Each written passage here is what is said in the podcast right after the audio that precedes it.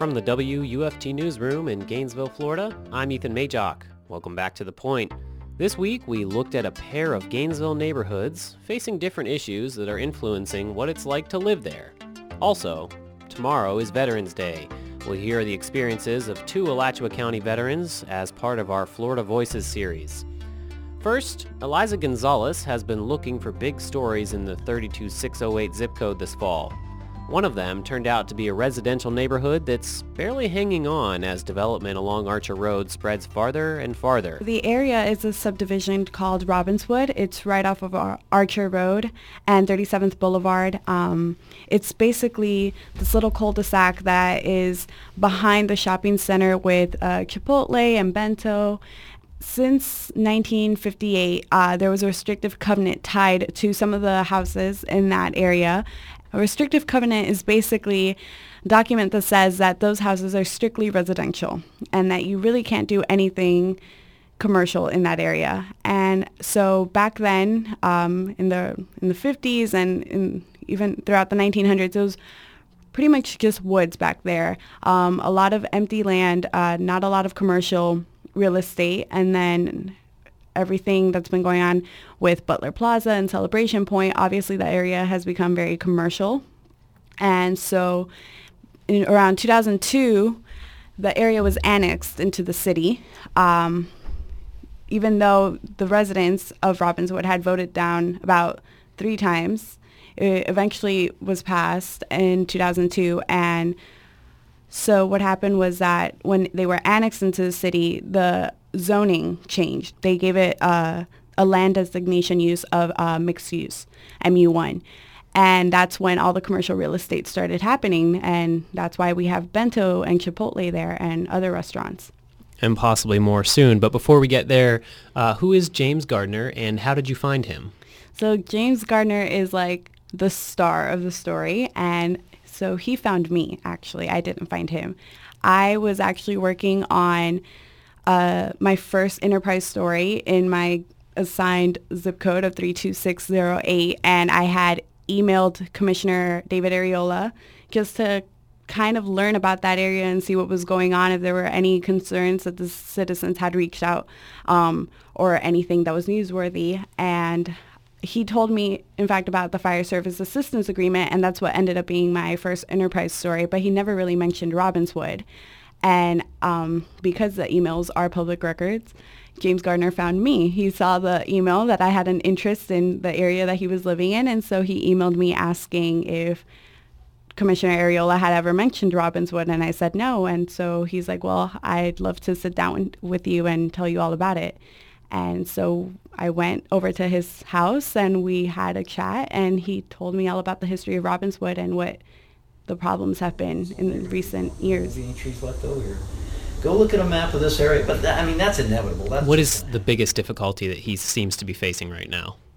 The fact that there potentially is going to be a shopping center and a hotel going up literally at his doorstep. He's going to be consumed by all these new businesses and parking lots and you know, if you go to his house, it's literally surrounded by so many trees and super old trees, tall trees, and it's the woods. You go out and you hear the birds and owls. You see and wading birds over there right now. Ducks go in there. There was a little family of ducks out there yesterday. Mm-hmm. There's every morning I sit out here and listen to at least five or six owls that live over there. We have beautiful red hawks that live in here.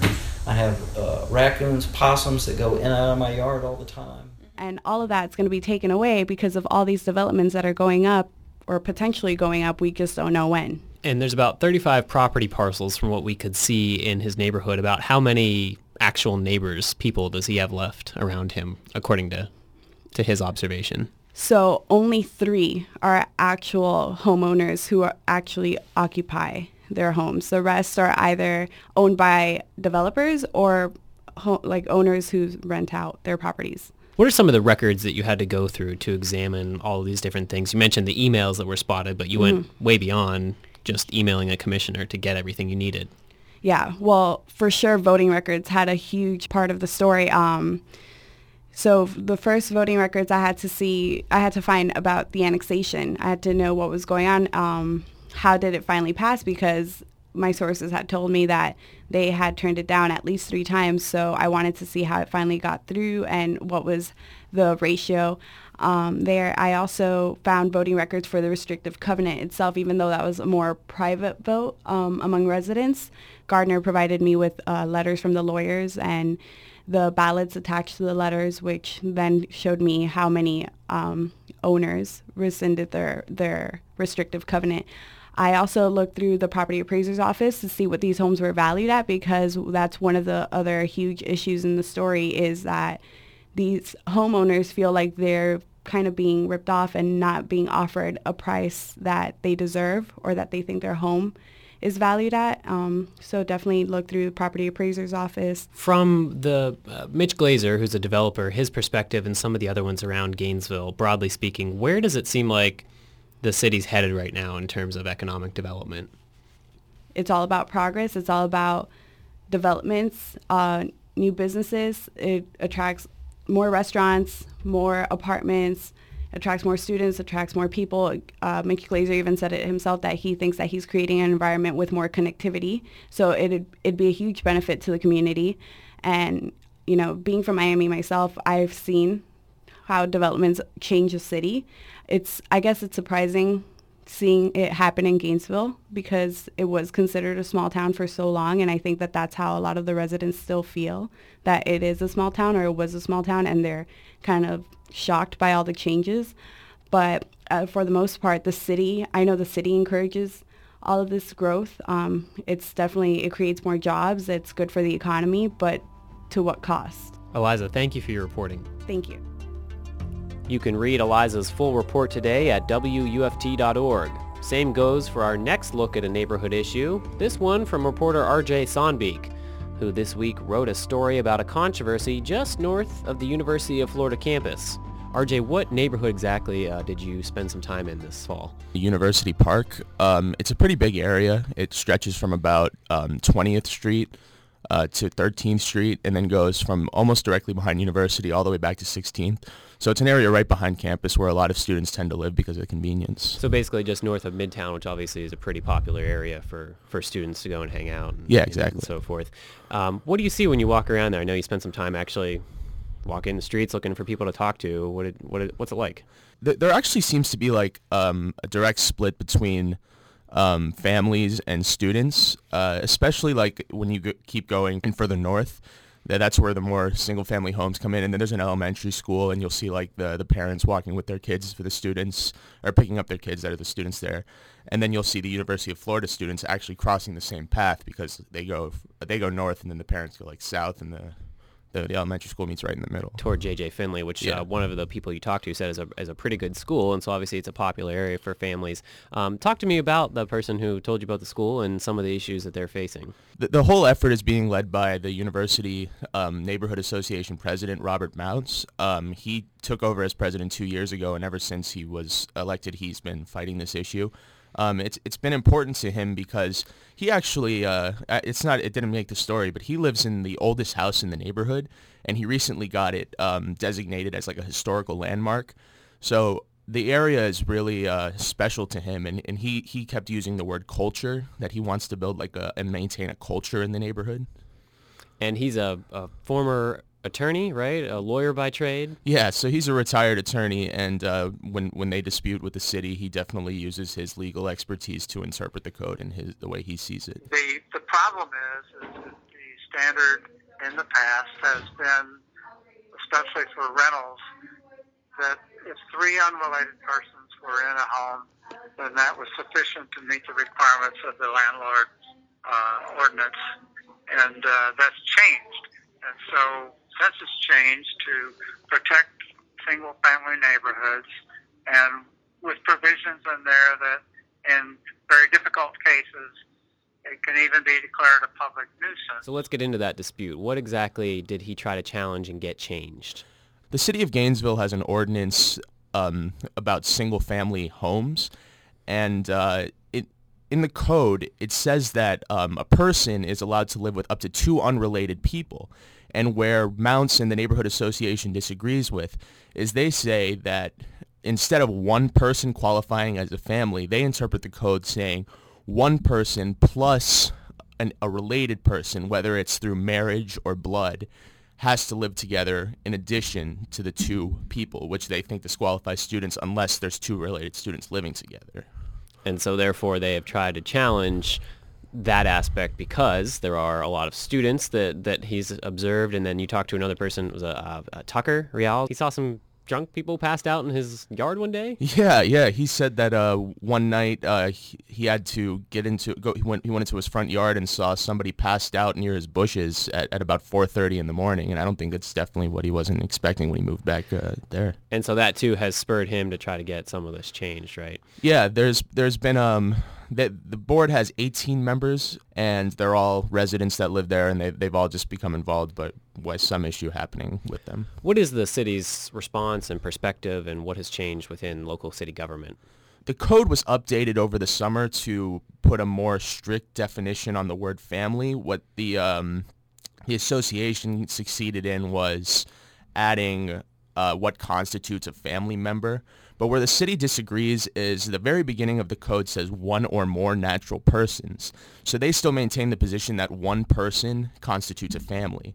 So if it's one person occupying the home and then two unrelated people as per, like as allowed, that's that's perfectly fine within the code. So one student qualifies as his own family, and then two roommates enters the code. So as long as they don't have more than three people, they're fine. Wow. Where does it seem like this is headed? Uh, wh- where are Mounts and Reals happy with the current solution, or what's next? They are definitely not happy with the new solution. They want uh, Chris Cooper, the city code enforcer, to um, interpret the code as the way they see it. Uh, they've told me that Chris Cooper has come to their uh, neighborhood association meetings, and they, have had, and Cooper told me that they've had productive conversations but it seems like they're still almost at a stalemate, and uh, until one side budges, it's not going to really go anywhere. In the meantime, more people might pass out in certain yards. Yeah, the situation could happen for sure. RJ, thank you so much for your reporting. Appreciate it. No problem. Thank you for having me. Our Florida Voices series returns this week with a celebration of more than 18 million veterans across the nation. In Newberry, WUFT's Giselle Garcia spoke with Matthew Burke about his time in service. Before serving at the national level, Matthew Burke was working as a firefighter and as an emergency medical technician. Coming from a line of military men, Burke joined the U.S. Air Force in the year 2000. The former airman recalls his first day at boot camp. Yeah, it was definitely a shock. Uh, I came strapped with, with, with military boots, uh, a tight white t-shirt. I was ready to rock and roll, and I got singled out by the TI because I was basically I was the only one there that was prepared to serve. Eventually, Burke was deployed to Afghanistan to prepare for the 10 year anniversary of 9 11. Burke talks about the event in which a soldier of his fell behind. We did a roll call and we had a guy missing, uh, and we were we had to make a decision to go after him. And while we were under fire, it was me and another guy who, who decided to go after him. And we went looking for him. And as I was running through the series of cement bunkers while bombs were going off all around, I, I clipped the top of a bunker on my on my on my Kevlar helmet, and it compressed my C spine, knocked me on my knocked me on the ground. The injury to Burke's C spine in 2011 did not stop him from continuing on forward. But two years later, Burke was experiencing post traumatic stress.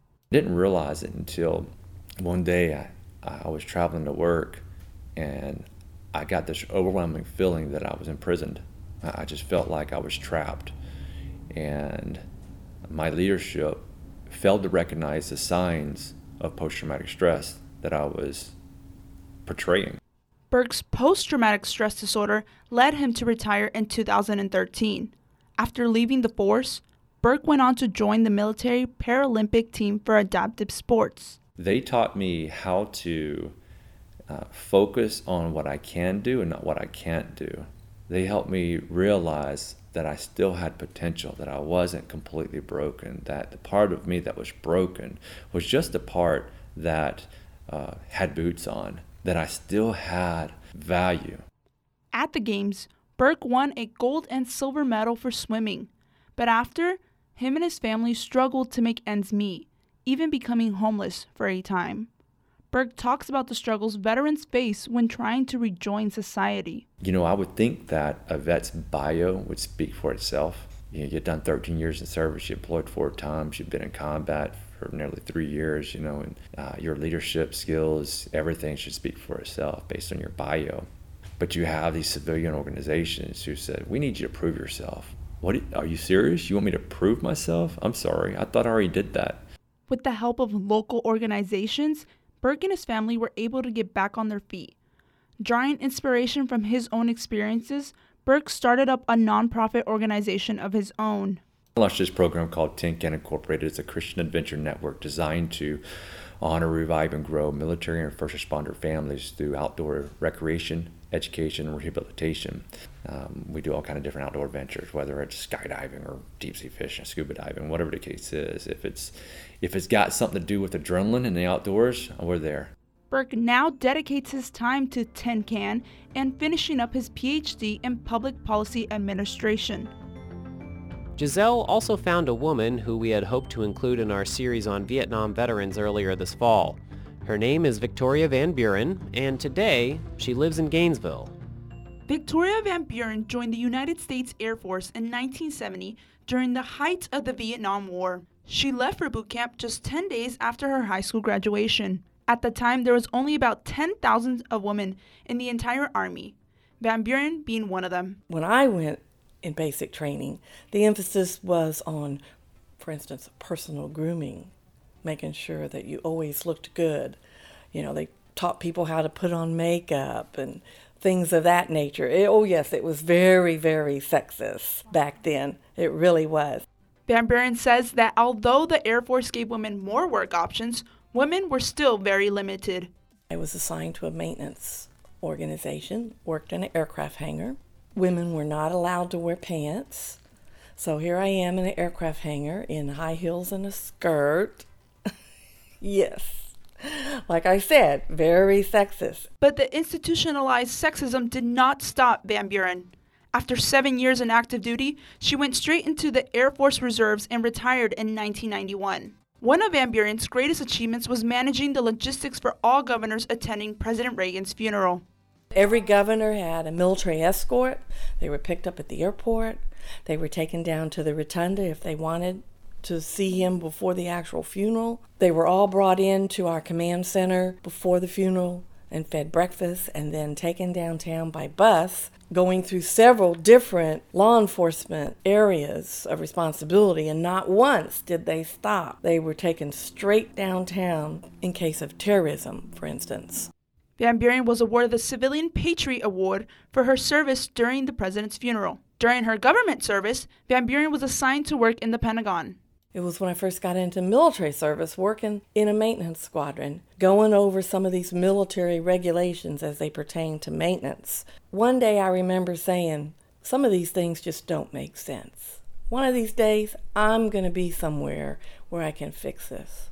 And sure enough, when I got assigned to the Pentagon, I was in charge of maintenance policy. I got to see it come true.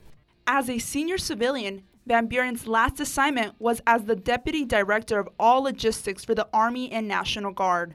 When everything kicked off in Iraq and Afghanistan, you know, we would have staff meeting with the general all the time, who was in charge of all of the National Guard, and he would say things to me like, Vicki, if I have any soldiers or airmen killed because they don't have the right body armor, I'm going to hold you personally accountable. Now, you tell me whether that was stressful. Van Buren explained that if she wanted to be promoted, she had to be able to move around. She says that she has made many sacrifices in her personal life in order to further her career as a woman in the military. I've seen things come a long way for women. And in an interview I had recently, I told them that women can do anything that they're capable of doing. You just have to go after it, but you don't have to lose your female identity. After retiring, Van Buren moved to Gainesville in 2005 along with her late husband, Edward Van Buren. Currently, Van Buren is on the board of directors of Career Source Florida, representing all veterans within Alachua and Bradford County. Giselle Garcia, WUFT News. Thanks for joining us this week for The Point. If you haven't already, subscribe to us wherever you get your podcasts and find our newsletter at wuft.org slash the point. Have a great weekend and we'll see you next Friday.